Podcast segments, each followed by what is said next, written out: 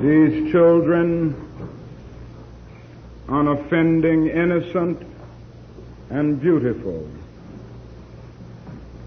were the victims of one of the most vicious and tragic crimes ever perpetrated against humanity.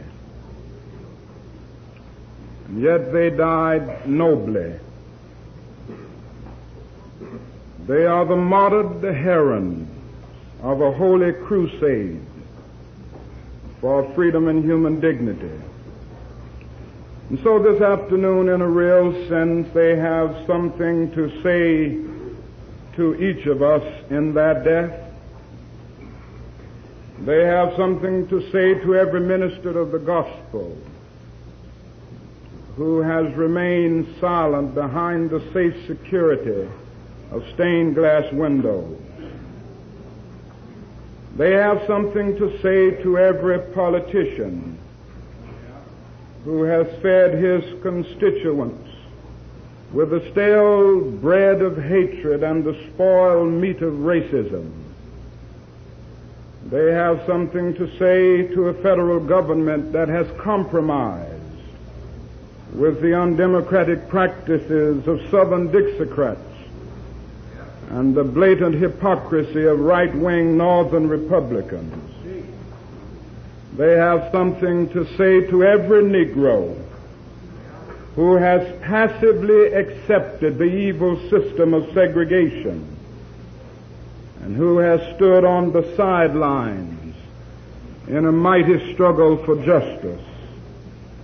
They say to each of us, black and white alike, that we must substitute courage for caution they say to us that we must be concerned not merely about who murdered them, but about the system, the way of life, the philosophy which produced the murderers. That death says to us that we must work passionately and unrelentingly for the realization of the American dream. And so, my friends, they did not die in vain. God still has a way of wringing good out of evil. And history has proven over and over again that unmerited suffering is redemptive. The innocent blood of these little girls may well serve as a redemptive force that will bring new light to this dark city. The Holy Scripture says, a little child shall lead them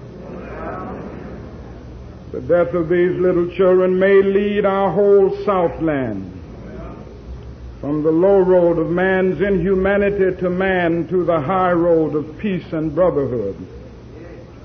These tragic deaths may lead our nation to substitute an aristocracy of character for an aristocracy of color. The spilled blood of these innocent girls may cause the whole citizenry of Birmingham to transform the negative extremes of a dark past into the positive extremes of a bright future. Indeed, this tragic event may cause the white South to come to terms with its conscience. And so I stand here to say this afternoon to all assembled here that in spite of the darkness of this hour, we must not despair. We must not become bitter. Nor must we harbor the desire to retaliate with violence. No, we must not lose faith in our white brothers. Somehow we must believe that the most misguided among them can learn to respect the dignity and the worth of all human personality. I say to you in conclusion, life is hard. At times as hard as crucible steel. It has its bleak and difficult moments. Like the ever flowing waters of the river. Life has its moments of drought and its moments of flood. Like the ever changing cycle of the seasons.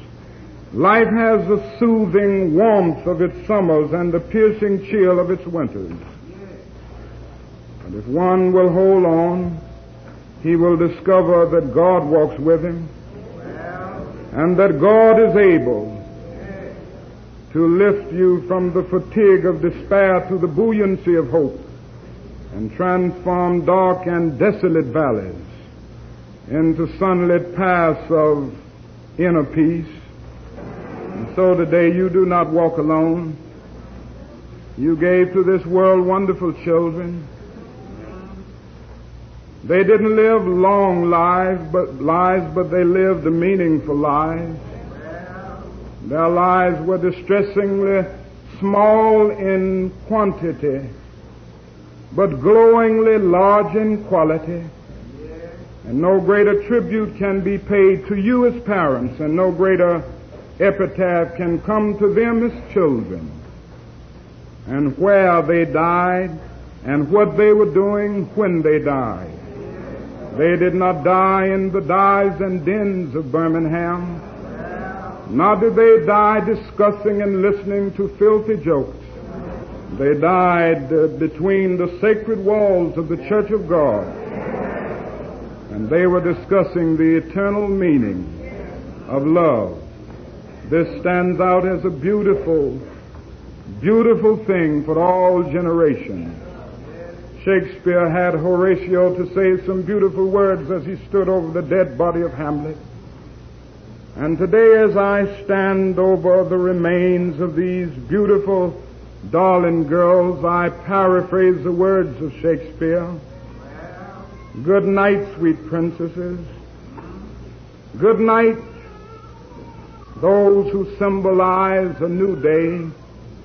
And may the flight of angels take thee to thy eternal rest.